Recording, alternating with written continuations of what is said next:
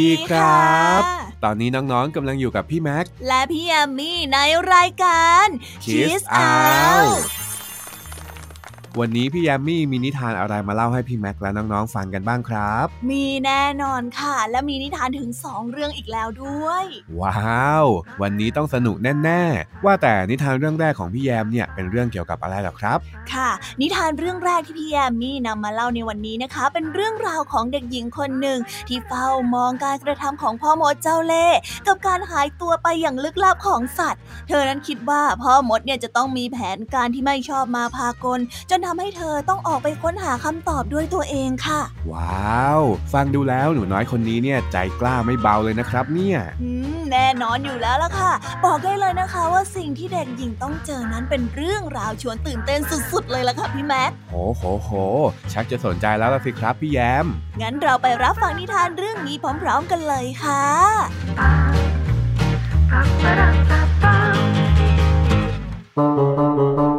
นิทานเรื่องพ่อมดสาบตัวเองณ ป่าแห่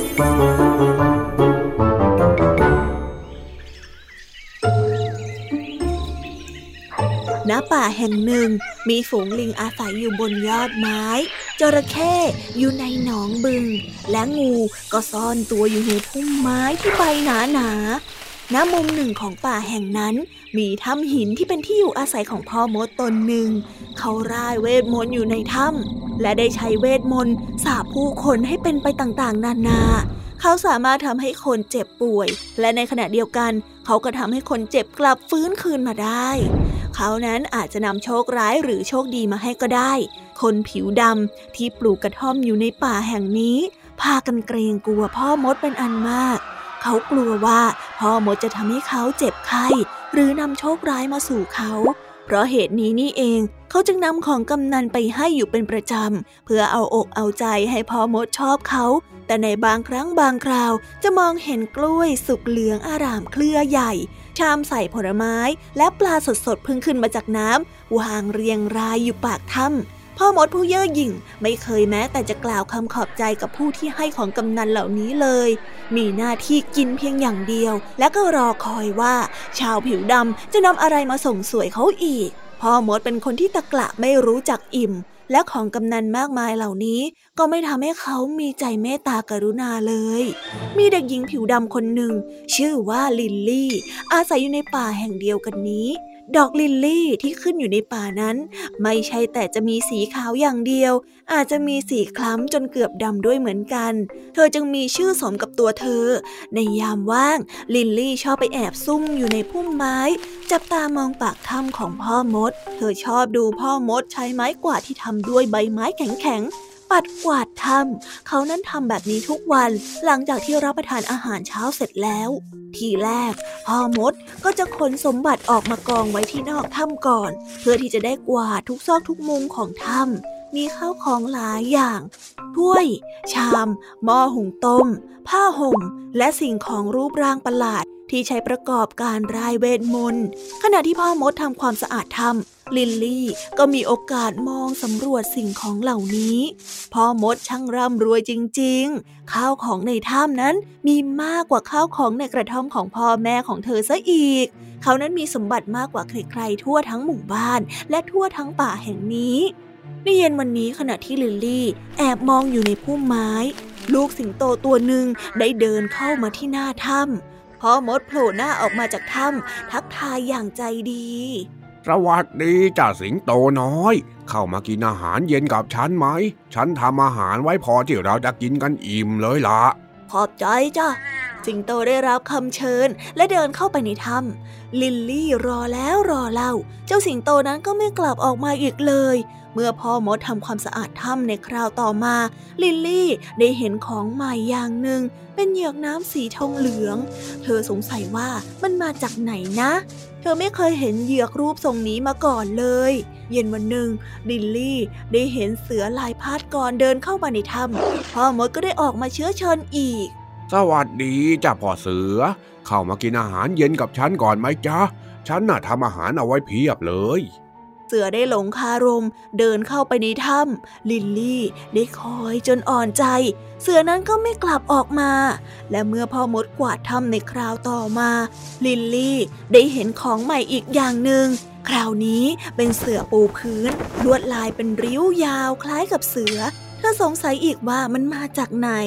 อีกเย็นหนึ่งลิลลี่ได้เห็นลิงสีเทาหางยาวกวัดแกว่งไปมาเดินผ่านมาที่หน้าถ้ำพ่อมดก็ได้ออกมาเชิญให้เข้าไปกินอาหารเย็นในถ้ำด้วยแล้วลิงก็หายวับเข้าไปในถ้ำแล้วก็ไม่กลับออกมาเมื่อพ่อมดทำความสะอาดถ้ำหลังจากนั้นลิลลี่ก็ได้เห็นหมวกขนสัตว์ใบสีเทาใหม่มีผู้ห้อยยาวตุ้งติ้งสวมอยู่บนศีรษะของพ่อมดเวลาที่พ่อมดถอยหน้าถอยหลังกวาดพื้นภูของหมวกก็กวัดแกว่งไปมาลิลลี่ก็สงสัยหนักขึ้นมาอีกว่าพ่อมดได้หมวกที่เธอไม่เคยเห็นแบบนี้มาจากไหนจนกระทั่งครั้งสุดท้ายนกแก้วสีชมพูบินผ่านมาที่หน้าถ้ำได้เข้าไปกินอาหารกับพ่อมดแล้วก็หายไปอย่างลึกลับเหมือนกับสัตว์ตัวอื่นๆอีกต่อมาพ่อมดก็มีของใช้สิ่งใหม่เกิดขึ้นนั่นก็คือพัดขนนกสีชมพูคราวนี้เด็กหญิงไม่สงสัยอีกเลยว่าใครให้พัดพ่อมดมาเธอได้เดาสถานการณ์ได้ว่าอะไรเกิดขึ้นพ่อมดต้องใช้เวทมนต์สาบนกแก้วให้เป็นพัดอย่างแน่นอนลิลลี่ได้เดาเหตุการณ์ย้อนหลังได้ตลอดปลอดโปร่งว่าเกิดอะไรขึ้นกับลูกสิงโตเหลืองเสือลายและลิงสีเทาพวกนั้นถูกสาบให้กลายเป็นเหยือกเหลืองเสือริ้วและหมวกที่มีผู้ยาวลิลลี่ตัดสินใจว่านับตั้งแต่นี้ไปเธอจะต้องระมัดระวังตัวมากขึ้นไปอีกและไม่ยอมปล่อยให้พ่อมดใช้เวทมนต์สาบเธอให้กลายเป็นอะไรไปได้แต่แล้วอยู่มาวันหนึ่งลิลลี่ก็มาพบพ่อมดนอนหลับอยู่ดวงตาปิดสนิทและนอนนิ่งไม่ไหวติงเธอค่อยๆ ย, ย่องออกมาจากที่ซ่อนได้เด็ดใบหญ้ามาเขี่ยที่ปลายเท้าของพ่อมดพ่อมดก็ยังคงนอนเฉยเธอจึงแน่ใจว่าพ่อมดหลับสนิทแล้วจริงๆไม่ใช่แสร้งทำเธอได้ย่งปลายเท้าขึ้นและเดินเข้าไปในถ้ำอย่างเงียบที่สุดเพื่อที่จะสำรวจดูรอบๆถ้ำให้ถี่ถ้วนลิลลี่อยากจะเห็นของวิเศษที่พ่อมดใช้ร่ายเวทมนต์สาบพวกสัตว์นั้นให้กลายเป็นเหยือกเสือหมวกและพัดแล้วเธอก็มองเห็นกระดูกชิ้นหนึ่งวางอยู่ตรงมุมถ้ำอาจจะเป็นกระดูกวิเศษก็ได้ขณะที่กำลังจะเอื้อมมือไปหยิบนั้นพ่อมดก็ลุกขึ้นมาแล้วก็รวบร่างของเธอเอาไว้แม่หนูตัวน้อยอยู่กินข้าวเย็นกับฉันไหมจ๊ะฉันน่ะมีอาหารพอที่เราจะกินด้วยกันจนอิ่มเลยนะพ่อมดได้พูดจาอ่อนหวานมัมมัมไม่หรอกจ้าขอบใจนะหนูกินข้าวเย็นมาแล้วค่ะลิลลี่เธอได้รีบปฏิเสธออกไปทันทีอืมจะเป็นอะไรไปก็อยู่กินข้าวเย็นเป็นเพื่อนฉันสักหน่อยก็ได้เธอต้องอยู่นะว่าแต่จะอยู่ดีๆหรือจะให้ฉันต้องบังคับล่ะเอ้าอยู่ก็อยู่ลิลลี่ได้จำใจรับคำเธอรู้ว่าไม่อาจจะหนีพ่อมดไปได้แล้วเพราะว่าเขามีเล่ห์เหลี่ยมที่แข็งแรงกว่าเธอมากพ่อมดได้คนแกงจืดที่อยู่ในหม้อบนเตาไฟขณะที่พ่อมดปรุงอาหารลิลลี่ก็มองไปรอบๆถ้ำเออในถ้ำของท่านเนี่ยมีของดีๆทั้งนั้นเลยนะคะหนูคิดว่าท่านคงจะได้ทุกสิ่งทุกอย่างที่ต้องการแล้วใช่ไหมพ่อมดได้ยินแบบนั้นจึงได้ตอบไปว่าก็เกือบจะทุกอย่างแล้วล่ะยังขาดอีกแค่อย่างเดียวเท่านั้นมันก็คือเก้าอี้สำหรับนั่งเวลาที่ฉันปรุงแกงจืดยังไงล่ะเอ่อเก้าอี้แบบไหนอะจ๊ะลิลลี่ได้ถามก็เป็นเก้าอี้ตัวสีดำตัวเล็กๆน่ะพอได้ยินคำของพ่อมดลิลลี่ได้รู้ตัวดีว่าเธอต้องระมัดระวังตัวให้มากขึ้นเพราะเขานั้นกำลังวางแผนที่จะสาปเธอให้กลายเป็นเก้าอี้สีดำดังนั้นเธอจึงได้จับจ้องและมองทุกสิ่งทุกอย่างไม่ให้ค่าสายตาของเธอไปได้เลยเมื่อแกงจืดปรุงเสร็จเรียบร้อยแล้วพ่อมดก็ตักใส่ชามสองใบและเมื่อเขาคิดว่าลิลลี่เผลอตัวไม่ได้คอยมองเขาพ่อมดก็ได้โรยผงบางอย่างลงไปในชามใบหนึ่งพร้อมกับพึมพำร่ายเวทมนต์แล้วก็ส่งชามใบนั้นให้ลิลลี่ส่วนเขาก็กินอีกชามหนึ่งแต่ในขณะที่พ่อมดหันหลังไปหยิบช้อนสองคันนั่นเองเด็กหญิงลิลลี่ก็ได้สับเปลี่ยนชามแกงจืดเธอได้ยกชามที่โรยผงวิเศษคืนให้กับพ่อมดไปอ้อได้เวลาแล้วมามามามากินแกงจืดกันเถอะรับรองว่าอร่อยอย่าบอกใครเชียวพ่อมดบอกพร้อมกับถูมือผอมๆไปมาเออยังร้อนจี๋อยู่เลยจ้าเฮ ถ้าอย่างนั้นเจ้าก็เป่าให้มันเย็นขึ้นสิพ่อมดได้แนะนำลิลลี่ให้ลิลลี่เป่าแกงจืดให้เย็นก่อนเอาละเอาละกินได้แล้วตักเข้าปากไปเลยพ่อมดได้กระโดดโลดเต้นอย่างร่าเริงเออแต่หนูใช้ช้อนไม่เป็นเลยสอนหนูหน่อยสิในกระท่อมของเราไม่เคยใช้ช้อนแบบนี้เลยจ้ะเฮ้ยเจ้าไม่เคยกินจริงๆเหรออ้าวงั้นคอยดูให้ดีนะถือด้ามช้อนไว้แบบนี้เนี่ยฮะแล้วก็จุ่มปลายลงไปในถ้วยแกงจากนั้นก็ยกขึ้นมาซดแบบนี้นะดูสิแบบนี้เนี่ยมันยากตรงไหนฮะพ่อมดได้ทำท่าสอนเขาได้ซดแกงในช้อนให้ดูเป็นตัวอย่างฮ่าอาจ้าไหนลองทำให้ดูอีกทีสิจ๊ะยังไม่ค่อยเข้าใจเลยอาจ้าเด็กหญิงพยายามจะเรียนแบบแต่เธอก็มือสั่นมากเธอได้ทำน้ำแกงหกเลอะพื้นไปหมดอ้าวอ้าวอ้าวเร็วๆเข้าสิมาแข่งกันไหมว่าใครจะกินหมดก่อนน่ะข้าว่าข้าต้องชนะเจ้าแน่ๆเลยมามามาเริ่มแข่งกันพ่อมดได้พูดเร่งลิลลี่พยายามจะกินให้เร็วที่สุดแต่มือก็คอยจะสั่นอยู่เรื่อยพ่อมดจึงชนะอย่างง่ายดายแต่เมื่อพ่อมดกินแกงไปได้ครึ่งถ้วยตัวของเขาก็เริ่มหดสั้นลงสั้นลงและร่างเล็กลงทุกทีทุกทีหัวได้แบนส่วนแข้งขาก็หดสั้นเข้าไปในไม่ช้าเขาก็เปลี่ยนร่างของเขากลายเป็นเก้าอี้ตัวสีดำเล็กๆเออเออเกิดอะไรขึ้นกับตัวข้าเนี่ยเออมันเป็นแบบนี้ไปได้ยังไงมันต้องมีอะไรผิดพลาดสิไม่นะลิลลี่ได้มองสำรวจตรวจตราไปทั่วทั้งถ้ำในที่สุดลิลลี่ก็เห็นกระปุกผงวิเศษที่พ่อมดโรยใส่ในชามแกงของเธอเธอจึงได้โรยผงวิเศษบนเหยือกเสื่อหมวกและพัดทันใดนั้นสิ่งต่างๆก็ได้กลายร่างมาเป็นลูกสิงโตเสือลิงและนกแก้วทั้งหมดได้กระโดดโลดเต้นด้วยความดีใจและแยกย้ายกันกลับไปบ้านถึงแม้ว่าพ่อมดจะถูกเวทมนต์ของตัวเองสาปให้กลายเป็นเก้าอี้สีดำและไม่มีพิษมีภัยต่อไปอีกแล้วแต่ก็ไม่มีใครกล้าเข้าไปใกล้กับถ้ำอีกเลย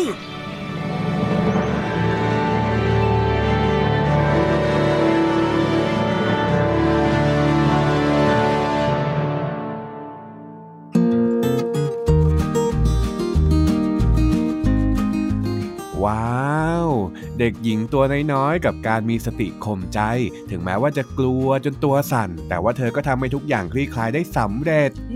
เรียกได้ว่าพี่แยมมี่เนี่ยเอาใจช่วยลุ้นจนตัวโก่งเลยทีเดียวละค่ะใช่ครับพี่แม็กก็ลุ้นเหมือนกันแต่จากที่ฟังแล้วเนี่ยจะเห็นเลยว่าความกลัวมันเป็นเรื่องธรรมชาติแล้วก็ห้ามกันได้ยากมากๆเลยพี่แยมว่าไหมครับใช่แล้วค่ะความกลัวเนี่ยนะคะเป็นเรื่องที่เราควบคุมไม่ได้แต่การมีสติและจดจ่อกับสิ่งที่อยู่ตรงหน้าคือสิ่งที่เราควบคุมได้เสมอค่ะดังนั้นเมื่อรู้สึกกลัวเราจึงต้องมีสติและหนักแน่นเข้าไว้นั่นเองค่ะพี่แม็กแหม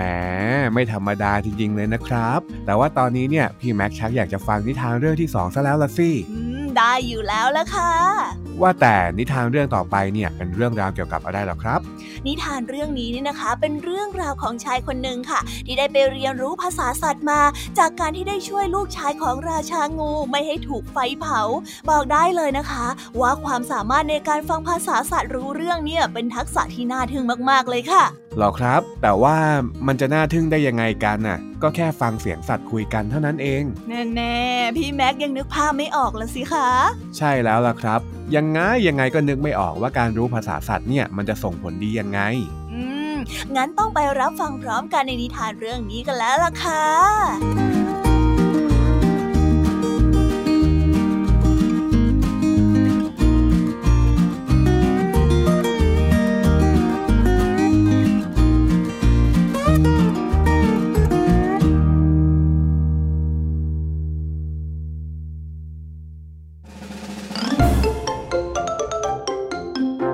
นิทานเรื่องภาษาสัตว์มีป่าทึบอยู่แห่งหนึ่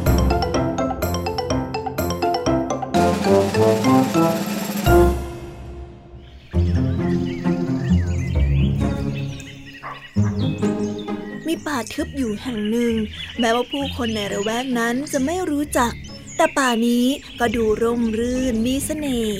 วันหนึ่งชายเลี้ยงแกะจนจนต้อนฝูงแกะตามทางเดินเข้าไปในป่าขณะนั้นเองเขาก็ได้ยินเสียงขู่ฟ้อฟ้อและเมื่อเขาเดินเข้าไปใกล้กับพุ่มไม้ที่กำลังถูกไฟไหม้เขาก็เห็นงูตัวหนึ่งที่ติดอยู่ในกองไฟกำลังร้องขอความช่วยเหลือถึงแม้ว่าชายเลี้ยงแกะจะเป็นคนใจดีแต่ก็ไม่ถึงกับสงสารช่วยเหลืองูพิษได้แล้วเขาก็ตกใจมากเมื่องูพูดภาษาคนได้โอ๊ยโอ๊ยพ่อโนมเลี้ยงแกะโอ๊ยช่วยฉันออกไปจากกองไฟดีโอ๊ยได้โปรดเถอะท่านได้โปรดงูได้อ้อนวอนชายเลี้ยงแกะรีบยื่นไม้เท้าไปที่ตัวของงูงูก็เลื้อยพันขึ้นมาที่ไม้ทันทีแล้วก็พ้นจากกองไฟมันก็คลายตัวออกจากไม้เลื้อยไปตามแขนขึ้นไปบนบ่าแล้วก็ได้พันอยู่รอบคอของชายเลี้ยงแกะที่กำลังตกใจเขากลัวจนตัวสั่นเฮ้ยเจ้างูนี่ทำไมแกทำแบบนี้แกเลื้อยขึ้นมาทำไมเนี่ยแกจะจัดการฉันเหรอเธอเอ้ยไม่ต้องกลัวฉันหรอกนะท่านเนี่ยช่วยชีวิตฉันนะเพียงแต่พาฉันกลับไปที่บ้านพ่อได้ไหมอ่ะพ่อของท่านจะเป็นราชางูเขาเนี่ยจะได้ให้รางวัลตอบแทนความดีของท่านอย่างดีงามเลยไงนะพาฉันไปของที่บ้านหน่อยสิชายเลี้ยงแกะหวาดกลัวที่จะเผชิญหน้ากับราชางูและพยายามบ่ายเบี่ยงแต่เจ้าชายงูก็ขยันขยอเขาบอกว่าไม่มีอันตรายเกิดขึ้นกับฝูงแกะขณะที่เขาไม่อยู่และเขาก็จะไม่เสียใจในการไปพบกับราชางูในครั้งนี้ด้วยดังนั้นชายหนุ่มผู้ยากจนจึงทิ้งฝูงแกะและเดินเข้าไปในป่ากับงูทั้งที่เจ้างูนั้นก็ยังพันอยู่รอบคอจนกระทั่งถึงพระราชวังอันสวยงามสร้างด้วยใบไม้สีทองประตูทางเข้าปิดกั้นด้วยงูที่มีชีวิตขดและบิดตัวเป็นลวดลายประหลาดตาและเมื่อเจ้าชายงูขู่ใส่พวกมันพวกมันก็ได้คลายตัวออกชายเลี้ยงแกะจึงได้ผ่านเข้าไปได้โดยปลอดภัยและแล้วเจ้าชายงูก็ได้สั่งเขาว่านี่พ่อฉันจะเสนอให้เงินและทองเพชรพลอยและกระทุกสิ่งทุกอย่างที่ท่านปรารถนานี่อย่าหลงไหลในสิ่งเหล่านั้นเชียวนะจงขอร้องให้พ่อให้ความเข้าใจภาษาสัตว์ต่างๆแก่ท่านครั้งแรกเนี่ยพ่ออาจจะปฏิเสธแต่แล้วในที่สุดพ่อก็จะทำตามคำขอของท่านเองนั่นแหละนะชายเลี้ยงแกะได้เข้ามาพบกับราชางูที่กำลังขดตัวหลับสนิทอยู่บนบันลังก์หินมันนั้นหนังเหี่ยวย่นด้วยความชราบนหงอนได้สวมมงกุฎทองราชาเขานั้นดีใจมากที่ตื่นขึ้นมาพบกับลูกชายสุดที่รักที่อยู่เคียงข้างเมื่อลูกได้เล่าเรื่องราวให้กับเขาได้ฟังว่าเขารอดชีวิตมาได้ยังไงราชางูก็หันมาถามชายเลี้ยงแกะว่าเขาต้องการอะไรเป็นรางวัลชายเลี้ยงแกะได้กระเถิบเข้าไปใกล้กับบัลลังก์และได้พูดออกมาว่าสิ่งเดียวที่ข้าต้องการก็คือภาษาของสัตว์ท่านช่วยทำให้ข้าเข้าใจภาษาของสัตว์ได้ไหมราชางูได้ส่ายหัวอืมฉันอาจจะยอมยกทรัพย์สมบัติทั้งหมดให้กับท่านได้แต่ว่าฉันน่ะไม่อาจจะให้สิ่งที่ท่านขอหรอกนะเพราะว่ามันอันตรายเกินไปสำหรับมนุษย์อีกอย่างเนี่ยถ้าหากว่าเขาแสดงให้คนอื่นรู้ถึงอำนาจลึกลับนี้ก็อาจจะมีอันเป็นไปได้มันเป็นพลังที่ยิ่งใหญ่เกินกว่าที่ท่านจะแบกรับนะแต่ว่าข้าก็ยังอยากได้มันอยู่ดีนะข้าเชื่อว่าข้าน่ะดูแลมันได้แต่ชายเลี้ยงแกะก็ยังคงยืนยันคำเดิมจนกระทั่งเห็นว่าราชางูไม่ยอมให้แน่ๆเขาจึงได้หันหลังเดินกลับไปราชางูจึงได้เรียกตัวเขาเอาไว้เอาเถอะเอาเถอะยังไงซะท่านก็ช่วยชีวิตลูกของฉันไว้ในเมื่อท่านต้องการสิ่งนี้สิ่งเดียวแล้วก็ไม่มีสิ่งอื่นฉันก็คงไม่อาจจะปฏิเสธท่านได้อีกต่อไปถ้าอย่างนั้นท่านก็อ้าปากสิชายเลี้ยงแกะได้ทำตามคำขอราชางูก็พ่นไฟเข้าไปในปากสามครั้งแล้วได้บอกให้ชายเลี้ยงแกะพ่นกลับคืนมาในปากของราชางูเอาล่ะทีนี้ท่านก็ได้ภาษาสัตว์ตามที่ต้องการแล้วแต่จำไว้ให้ดีเชียวนะอย่าไปบอกความลับนี้กับใครเป็นอันขาดถ้าหากว่าท่านเผลอพูดออกไปแล้วก็ท่านจะต้องมีอันเป็นไปแน่ๆเอาล่ะถือว่าร่ำลากันตรงนี้ก็แล้วกันนะราชางูได้กำชับก่อนที่จะจากกันไปชายเลี้ยงแกะได้กลับออกมา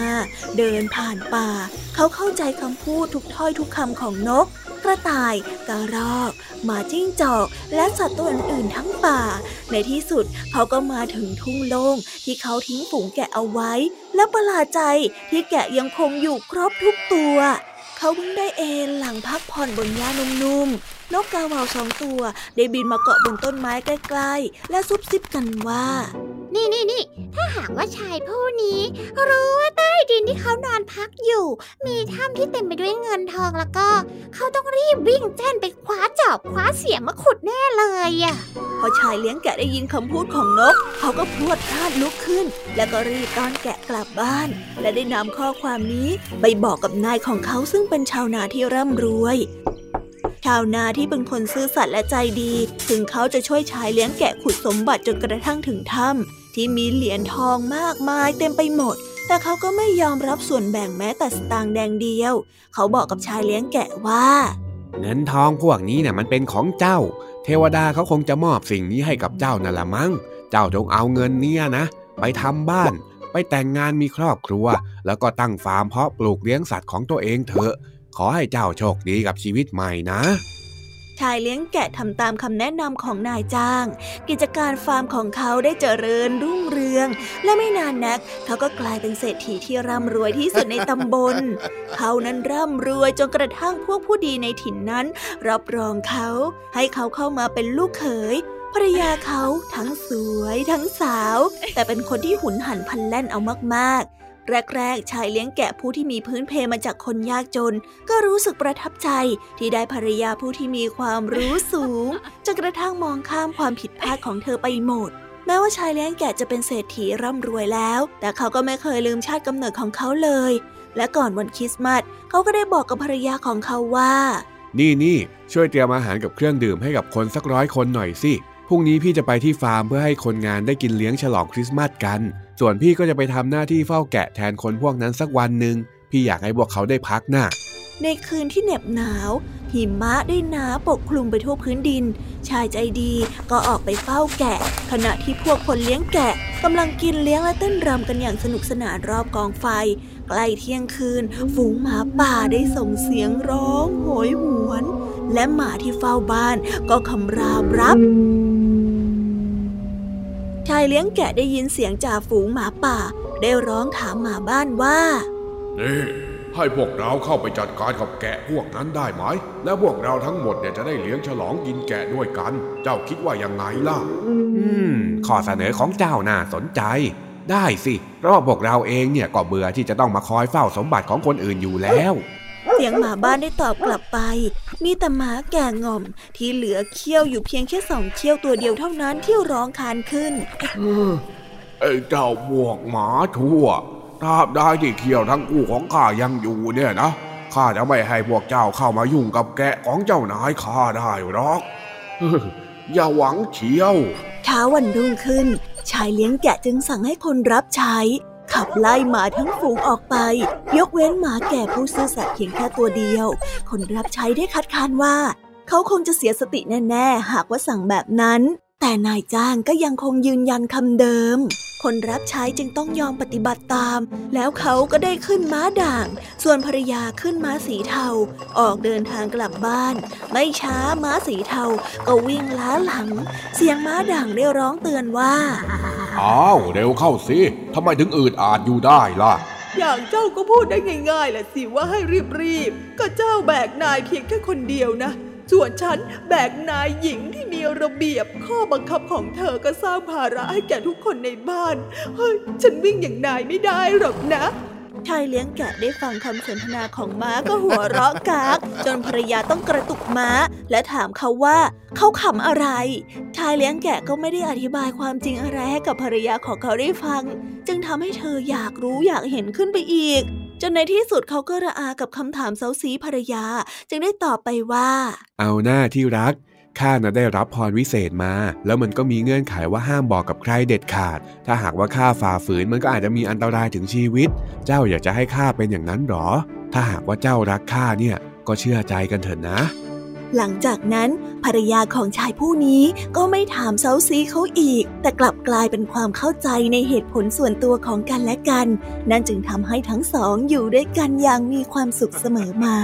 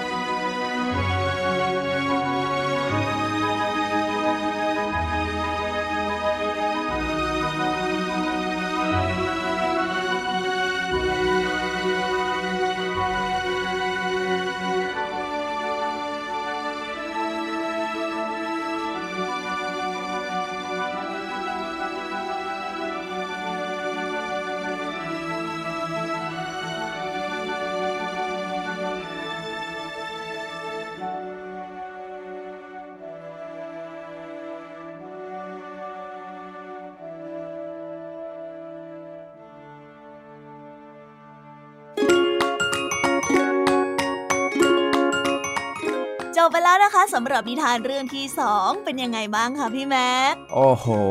ไปไกลเกินกว่าที่พี่แม็กคิดไว้จริงๆด้วยบางความสามารถเนี่ยก็ทำอะไรได้เยอะแยะจริงๆเลยนะครับใช่ไหมล่ะอย่าดูถูกความสามารถเล็กน้อยเชียวค่ะเพราะขึ้นชื่อว่าความสามารถแล้วเนี่ยถ้าอยู่ในมือของคนที่รู้จักพลิกแพลงประยุกต์ใช้งานมันก็จะออกมายิ่งใหญ่อย่างนิทานเรื่องนี้นี่เองล่ะค่ะสุดยอดไปเลยครับพี่แยมสงสัยว่าพี่แม็กเองก็ต้องมาถามตัวเองอีกครั้งแล้วล่ะว่าเราเนี่ยมีความสามารถอะไรที่จะฝึกให้เก่งขึ้นได้บ้างไม่แน่นะครับพี่แม็กอาจจะนำความสามารถพวกนั้นมาพลิกแพลงแล้วก็กลายเป็นเศรษฐีเหมือนกับตัวเอกในนิทานก็ได้ ก็ขอให้ค้นพบความสามารถนั้นนะคะพี่แม็กแต่ว่าตอนนี้ค่ะเวลาของรายการคิสเอาหมดลงอีกแล้วค่ะพี่แม็กโอ้หมดเวลาอีกแล้วเหรอเนี่ยแต่เดี๋ยวก็กลับมาเจอกันอีกค่ะโอกาสหน้ายังมีเสมอสำหรับน้องๆที่ฟังไม่ทันหรือว่าอยากจะฟังซ้ำอีกรอบก็สามารถรับฟังย้อนหลังได้ที่ Thai พี บี เอส Podcast นะคะสำหรับวันนี้พี่แม็กและพี่แยมคงต้องขอกล่าวคำว่าบ๊ายบายครับ